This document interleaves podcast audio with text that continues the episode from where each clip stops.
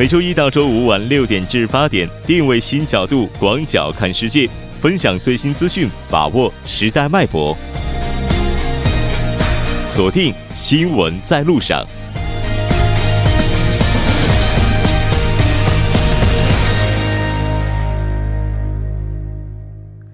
好的，欢迎回来，这里是正在为您直播的 TBS EFM 新闻在路上。那稍后第二部节目当中将为您带来新闻在中国走进世界以及新闻字符。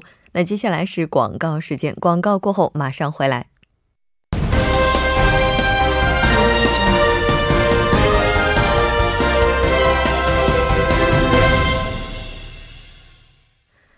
闻在中国，带您快速了解当天主要的中国资讯。接下来马上连线本台特邀记者王静秋，静秋你好，主播好，听众朋友们好，很高兴跟您一起来了解今天来自中国的资讯。今天呢，中国最大的资讯应该就是特朗普总统访华。据我们了解，目前呢，他已经是抵达了北京，和习主席开始进行会面了。我们来看一下目前的情况怎么样。好的，应国家主席习近平的邀请，美国总统特朗普是于今天至十号对中国进行一个国事访问。那在昨天的中国外交部例行记者会上呢，发言人华春莹介绍，这是十九大闭幕之后中方接待的第一起国事访问，两国元首将就共同关心的重大问题进行战略性的沟通。在当前国际形势继续发生深刻复杂变化的大背景之下。中美元首在北京会晤，就共同关心的重大问题再次进行战略性的沟通，在海湖庄园会晤和汉堡会晤的基础上，达成新的重要共识，加深相互了解和友谊，促进各领域交流与合作。这对于推动新时代中美关系健康稳定向前的发展，促进亚太地区乃至世界的和平稳定与繁荣，具有重要的意义。主播。那之前我们在节目当中提到过，说中方这次将会以国事访问家的规格来接待特朗普总统。此前中国外交部呢也是对此并没有做出详细的解释。那最近呢也是出现了比较详细的一个说明。我们来看一下这个国事访问家到底是什么规格。好的，今年四月呢，习近平主席在访问海湖庄园时，就这个特朗普总统夫妇给予了习近平主席夫妇热情周到的接待和高规格的精心安排。中国人讲究礼尚往来，中方高度重视特朗普总统此次访华。除了安排全套的国事活动之外，还将安排两国元首进行一个小范围非正式的互动，主要呢是为了方便两国元首有充足的时间就共同关心的问题进行深入交换意见。一段时间以来呢，双方的工作团队就特朗普总统访华具体的安排是保持了一个密切良好的沟通。经过双方团队的共同努力，特朗普总统这次访华将会取得历史性的成功。主播，嗯，是的，没错。截至目前的话，两国元首夫妇是在故宫博物院的唯一一个西洋楼宝运楼进行了简短的查叙。那具体的情况呢，之后我们在节目当中也会不断的关注。再来看一下今天的下一条消息。好的，李克强应约同德国总理默克尔通电话。主播，嗯，是的。那今年是中德建交四十五周年。那刚才你也提到了，李克强总理和默克尔总理通了电话。我们来看一下相关报道。好的，在谈话中，两国总理高度评价了过去一年中德关系与合作取得的新进展。李克强表示，今年适逢中德建交四十五周年，习近平主席成功访德并出席二十国集团汉堡峰会，中德。中德总理年度会晤也富有成果，两国就重大的国际地区问题保持了良好的沟通协调。中方愿同德方密切高层交往，办好新一轮中德政府磋商，加强务实规划，推动中德合作向更深层次、更广的领域、更高水平迈进。主播，那么就未来的话，两国关系发展都寄予了哪些的厚望呢？李克强强调。中方欢迎包括德国在内的各国企业扩大对华的投资，开展技术与知识的合作。我们愿为中外企业提供一视同仁、公平竞争的营商环境，为他们按照市场化的原则来拓展业务，开展互利共赢合作，创造有利的条件。默克尔表示，德中都致力于推动双边关系发展，德方愿同中方保持高层往来，加强沟通协调。尽早启动新一轮德国中政这个中政府磋商等筹备的工作，深化经贸合作，更好的实现互利共赢。主播，嗯，是的，没错。那这条我们关注到这里，再来看一下下一条消息。好的，中国第三十四次南极考察队整装待发。主播，早前我们在节目当中也报道过，中国雪龙号从北极凯旋归来，那这个雪龙号又即将要踏上征程，是吗？是的，上个月呢，刚从北极凯旋归来的雪龙号呢，是又将马不停蹄的踏上一年一度的南极征程了。中国第三十四次南极科学考察队是于今天乘坐雪龙号奔赴南极执行科学考察任务。据中国极地研究中心的主任、中国第三十四次南极科学考察队的领队、首席科学家杨慧根介绍。中国第三十四次南极科学考察队呢，是由来自于全国八十多家单位，总共三百三十四人组成。考察队将乘坐雪龙号途经新西兰罗斯海，到达中山站，随后进行普利兹湾、戴维斯湾和罗斯海的科考作业。在停靠新西兰进行补给之后呢，前往阿蒙森海来作业，总航程约三点六万海里，预计在二零一八年的四月中旬返回上海。主播。那这次的话，科考团他们会进行哪些科研工作呢？据了解呢，本次考察呢将充分利用船机、冰机、海机、陆机、空机以及战机等平台，通过陆地、海洋、大气、冰架、生物多科学联合观测，开展罗斯海西岸中国第五个南极考察站建设的一个前期的工作。同时呢，开展国家南极观测这个监测网的建设。海洋环境保护调查、战区环境综合整治等重点的工作，开展常规地球物理调查、阿蒙森海洋环境调查等工作。由于中国第五个科查科学考察站建设的这个前期科学这个任务繁重，那雪龙号抵达南极之后呢，第一站将就直奔罗斯海这个新新建站的一个选址地。中国南极考察固定翼飞机雪鹰六零一将首次大规模承担中山站人员进出南极的一个运输任务，同时呢，继续开展南极内陆飞行和航空遥感项目调查。目前呢，是正在执行环球大洋考察的向阳红零一号，也将在中国第三十四次南极考察中和雪龙号来分工合作，在南极的不同海域开展业务化的调查工作。主播。是的，而且根据我们了解，这次应该说雪龙号它也有一个非常引人关注的点，就是低温缸。那据说这样这项技术应该说是打破了常年制约中国深远海极地技术以及能源能源发展的瓶颈。那我们再来看一下下一条消息。好的，来自于国家计生委，严防马达加斯加鼠疫疫情传入中国。主播。是的，那就这件事情，我们了解到，中国卫计委已经派了医疗专家团前往这些地区，来防止疫情的进一步扩散。我们来看一下。的，近期呢，马达加斯加鼠疫爆发这个鼠疫的疫情，截至二号，报告病例是一千八百多例，其中死亡一百二十余人。国家卫生计生委相关的负责人表示，中国将继续派医疗专家赴马达加斯加提供医疗的救治工作，并与质检、外交、旅游等部门会商，研究部署防控工作，严防马达加斯加鼠疫疫情传入中国。主播，嗯，是的。另外，专家也是提醒，目前在该区域的一些公民应该要注意加强防范。一旦出现发热、咳嗽或者是淋巴结肿大等等这些不适症状，应该要及时的就医。好的，非常感谢金秋给我们带来今天的这一期连线，我们下期节目再见。主播再见，听众朋友们再见。稍后为您带来今天的走进世界。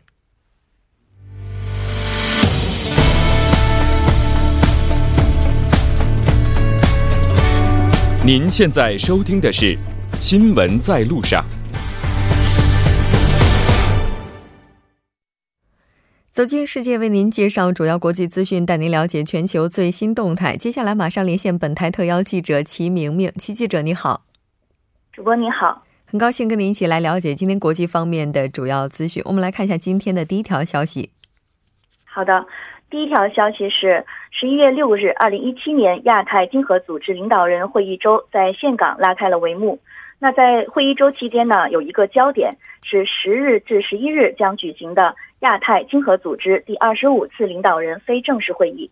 嗯，是的，没错。应该说，很多国家的领导人都会应邀出席。那这次会议期间，除了备受瞩目的领导人非正式会议之外，还会有哪些会议呢？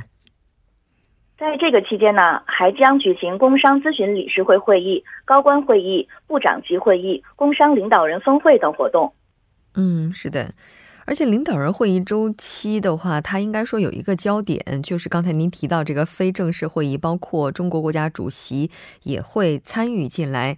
那这次 APEC 会议的话，它有哪些看点呢？呃，本届会议的主题呢是打造全新动力，开创共享未来。各经济体领导人及代表将围绕区域经济一体化、包容发展、创新增长、互通。互联互通、农业和粮食安全等议题深入的交换看法。其中其实有三个看点是最引人注目的，一个是大力的推动互联互通。自2013年呢，APEC 巴厘岛会议上，中方提出了构建覆盖太平洋两岸的亚太互联互通格局以来，互联互通发展已经成为了 APEC 成员的共泛呃广泛的共识。第二个是全力的维护开放的方向。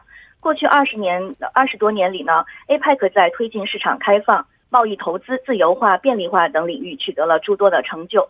然而，当前全球经济贸易不稳定因素增多，保护主义有些抬头，多边贸易机制发展面临着一些挑战。第三个就是规划后二零二零愿景。那在一九九四年，APEC 成员领导人在印度呃印度尼西亚贸务确定了发达经济体成员、发展中经济体成员分别在二零一零年、二零二零年实现贸易和投资自由化的贸务目标。目前呢，APEC 正处于推动这个实现贸务目标的冲刺节点。主播，嗯，是的，没错。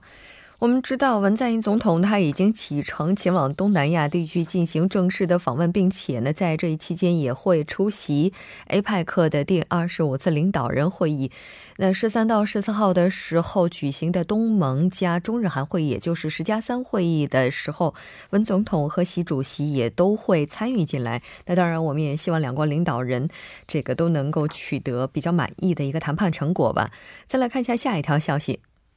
好的，这条我们来关注一下英国。英国政坛的性骚扰丑闻还在发酵，前国防大臣迈克尔·法伦上周更宣布了辞职。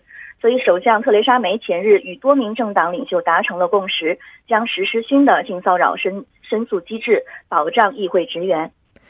那我们之前在节目当中已经提到过这条消息，那在提到的时候就已经表明了特蕾莎梅她的一个态度。那接下来这个不断发酵的话，我们来看一下特蕾莎梅现在她的态度是怎么样的。嗯，好的。特蕾莎梅与工党党魁科尔宾和其他政党领袖会面之后呢，均同意落实新的政策，除推出新的申诉机制以外，受害人日后可以不用通过热线投诉。而是直接和提供协助的人士当面沟通，以以取得支持。那路透社也指出，英国其实现在正在展开脱欧谈判。特蕾莎梅为了避免有更多保守党议员下台，打击政府管制，所以采取行动阻止这个性丑闻风波继续闹大。主播，确实是。那这条我们了解到这里，再来看一下下一条。好的，下一条是反恐再次升级。当地时间十一月七日，北约宣布将再向阿富汗增兵三千人，执行训练任务，应对各种叛乱与威胁。其中一半士兵来自美国。嗯，那这次的话，北约决定增兵，原因是什么呢？呃，这这一声明呢，是在阿富汗喀布尔一个电视台遭武装分子袭击之后发出的。据法新社报道，北约秘书长。嗯，斯托尔滕贝格在北大西洋公约理事会议召开前夕的新闻发布会中称，决定向阿富汗增兵，帮助他们打破现有的僵局。此外，他还谴责了针对呃阿富汗首都呃科布尔萨姆萨德电视台的袭击。这个十一月七号，该电视台遭到数名枪手袭击，其中一人引爆身上的炸炸弹，还有枪手朝安保人员丢手榴弹。目前传出已经有二至五人死亡，至少有二十人受伤。所以他表示，为了应对各种叛乱和威胁，决定增兵，呃，也是帮助呃到阿富汗执行训练任务。如此一来呢，北约驻阿富汗的士兵人数将达到一万六千人。值得一提的是，增加的士兵中有一半是来自美国的。主播，嗯，那刚才您也提到是这个训练任务，那这些新增的士兵，他们能不能承担作战的任务呢？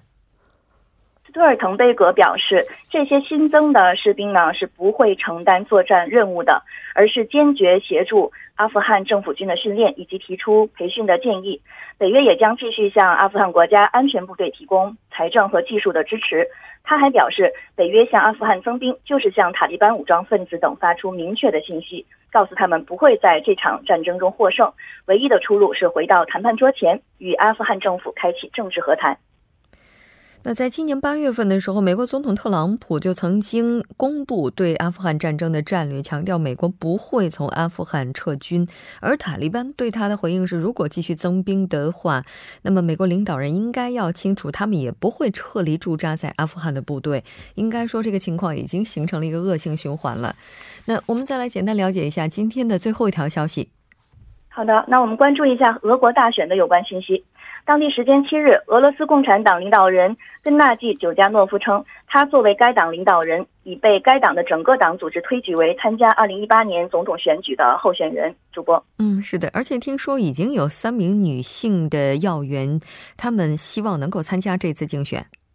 是的，据了解，除了久加诺夫，俄罗斯目前已经有三人宣布，而且都是女性，分别是俄国女主持人克切尼亚·索索布恰克，美国呃俄国的女记者兼歌手。叶卡捷琳娜·戈登，还有一位是俄国著名的艳星叶莲娜·比尔科娃。嗯，是的，但是我们也了解到，目前的话，在俄罗斯，民众对于普京继续连任的呼声也是比较高的。那之前我们在节目当中也提到过，目前的民调结果显示，大概百分之八十以上的俄罗斯人对于普京的工作是表示满意的。好的，非常感谢今天齐记者带来的这一期连线，我们下期节目再见。好的，主播再见。稍后我们来关注一下这一时段的路况、交通以及天气信息。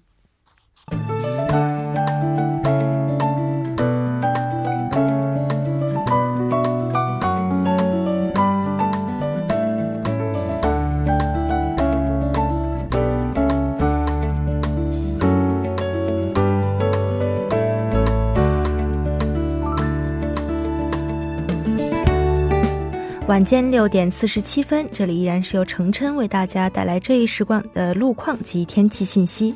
继续来关注晚高峰首尔市的路况，在圣水大桥南侧至北侧方向的一车道，目前呢发生了交通事故，事故发生地点后方路段交通顺畅，还望后续车辆参考相应路段，变道时注意安全。那之前发生在奥林匹克大陆机场方向汉南大桥至盘浦大桥这一路段二车道的交通事故呢，已经处理完毕。但受晚高峰行驶车辆的增加以及事故余波的影响，目前从青潭大桥开始，拥堵状况是比较严重的。接下来是在江边北路日山方向蚕市铁桥至蚕市大桥这一路段的四车道，现在发生了交通事故，受其影响，后续路段目前严重拥堵，还望您参考相应路段，小心驾驶。继续来关注下一条路况，在赠山路瓦山桥至赠山站方向的三车道呢，之前进行的路面维修作业已经结束，您可以正常通行。好的，再来关注一下天气。今天白天，韩国大部分地区的雾霾浓度偏高，空气质量较差。首尔市今天夜间开始气温骤降。来看具体的天气预报：今天夜间至明天凌晨晴，最低气温三度；明天白天多云转晴，最高气温十六度。建议听众朋友们明天出行时呢，注意保暖，小心感冒。好的，以上就是这一时段的首尔市天气与路况信息。稍后我会带着更新路况再度回来。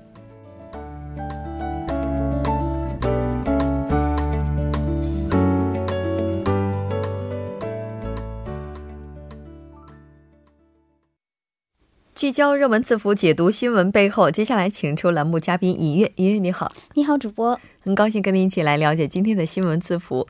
我突然有点想出个题，其实今天要讲的这个字符，我们在之前的大概不到一个小时的节目当中已经提到过很多遍了。嗯，应该是这样的。在韩国新闻部分也提到了，然后在中国新闻部分也提到了，但都是间接提到了。嗯，没有直接提到，因为这个字符的话，跟接下来很多国家领导人的行程有着直接的关联。是的，也就是说，再过几天的话，有很多国家的领导人都要在这里进行会面了。对，没错。那我今天带来的字符的主题就是 APEC 峰会。嗯，是的，咱们先来看一下这一次的，也就是第二十五次的领导人非正式会议，它举办的时间以及具体地点等等这些情况。嗯，是这样的，这个。呃，所谓的 APEC 峰会呢，和这个 APEC 第二十五次领导人非正式会议呢，我们应该稍微的这个区分一下，它俩怎么说呢，还是有一点点这个差异性的。嗯首先我们了解一下，今年这个 APEC 峰会呢是在越南的岘港举行，嗯那它举办的时间呢是从这个十一月六日到十一日，其实是一周的这样的一个时间。那也就像刚才主播提到的，还有各个媒体呢，他们都是在强调这个十一月十号或者是十号到十一号所说的这个峰非正式会议。其实，在这个 APEC 峰会这一周的时候呢，会举行就是很多的相关的会议，对有这些比如说工商咨询理事会的会议，还有高官的会议、部长级的会议，以及工商领导人的峰会这些活动。但其中呢，最受瞩目的就是像主播刚才说的，是这个 APEC 第二十五次领导人的非正式会议。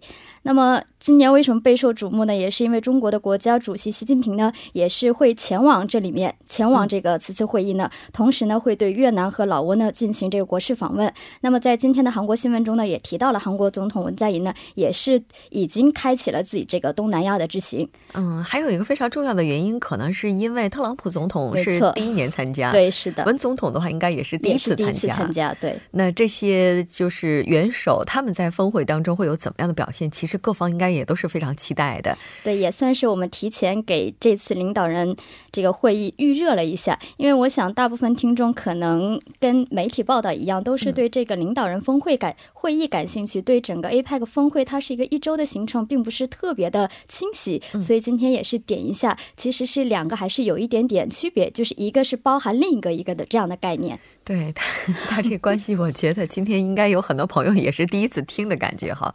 那最早成立 APEC，它的目的和意义是什么呢？对，我们要说到它的意义的话，就得先回顾一下它的背景。那背景是这个 APEC，就是所谓的这个亚太经合组织呢，是诞生于全球冷战结束的那样的一个年代。那么随着冷战结束呢，当时世界的格局也是在发生变化嘛，比如说这个世界经济一体化以及贸易投资自由化，还有区域集团化的这种趋势呢，已经是成为一种时代的潮流。所以在当时是欧洲经济一体化的进程加快，那么北美自由贸易区呢也是显现了雏形，所以亚洲、亚太地区呢也表示呢，我们也要组成某一种组织，要表示一下自己在世界经济中的比重呢，也是属于一个上升的这样的一个趋势。是所以在当时的八九年一月份，澳大利亚的那个总理他就表示要召开一个亚太地区的部长级的会议，讨论加强相互间的经济合作的问题。当然，这样的一个倡议呢，也是得到了美国呀、日本呢，还有东盟的一些积极的响应，所以这个组织也就形成了。当然，就像主播说的，它最主要的目的呢，就是这个加强亚太地区的经济合作的一个问题。嗯，像我对 APEC 的第一印象是在之前初中还有高中的时候背时事的时候，是的那个时候会有一些涉及。对来到韩国之后去釜山的时候，相信很多朋友都参观过一个楼叫 APEC 世风楼。是的，是的，一个圆形的。当时我参加学会的时候也去过一次。对吧？我记得那个时候，很多朋友可能到这儿旅游的话，都会站在那个领导人他们拍照，有那个对牌位，就站在中国代表前面会拍一张照。拍一个照，我也拍过一个标准的游客照。这么傻？还有在他们会议厅的时候，也有那个中国的代表席。对，是的。啊，应该也有很多人坐在那儿拍吧？呃，我觉得早些年的话应该是这样，现在可能被韩流驱使的，大家更愿意去前往一些这些影视剧中的代表的景点了。对，但是还是建议大家到这样的地方看一看，还是感觉非常特别是的，去了一趟釜山，如果经过海云台的话，嗯还是在那里面留一张游客照，还是蛮有意义的一件事情。就是标记一下，我来过标记一。下。那今年的话，这个主题是什么？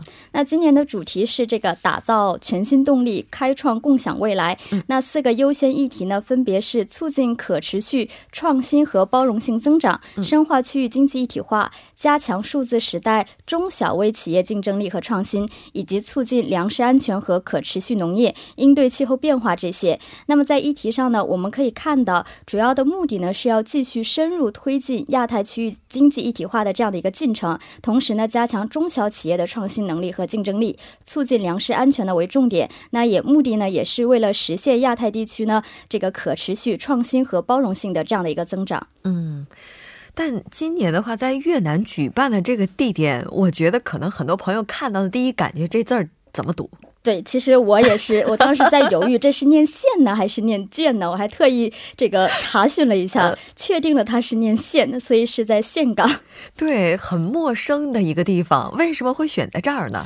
对这个为什么会选在这儿呢？我也解释一下，因为其实这个越南已经不是第一次举办，这是他第二次举办。他第一次是在这个河内举办过一次，那么时隔十一年呢，可以说再度在这个岘港举办。那岘港呢，其实是越南的第四大城市，也是越南的第二大这个港口的城市。那么第一大港口呢，就是这个胡志明市我们熟知的这样的一个地方。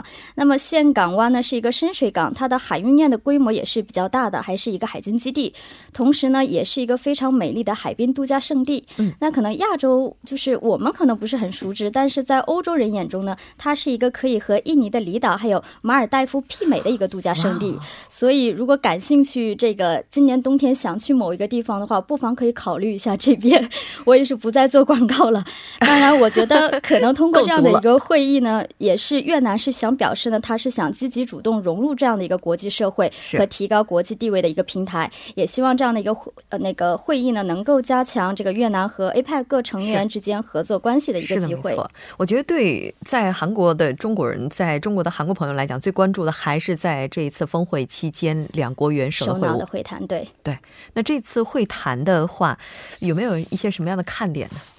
因为这次会谈其实是一个比较受关注的，因为也知道最近是因为萨德问题有所缓解嘛，破冰以来的首次的会谈，所以大家都在讨论可能会涉及到影响中国未来关系的这样的一个话题。咱们就拭目以待吧。好的，好的，非常感谢一月给我们带来今天的这一期节目，我们下期再见。我们明天再见。那到这里，我们今天的第二部就是这些了，稍后第三部以及第四部节目当中再见。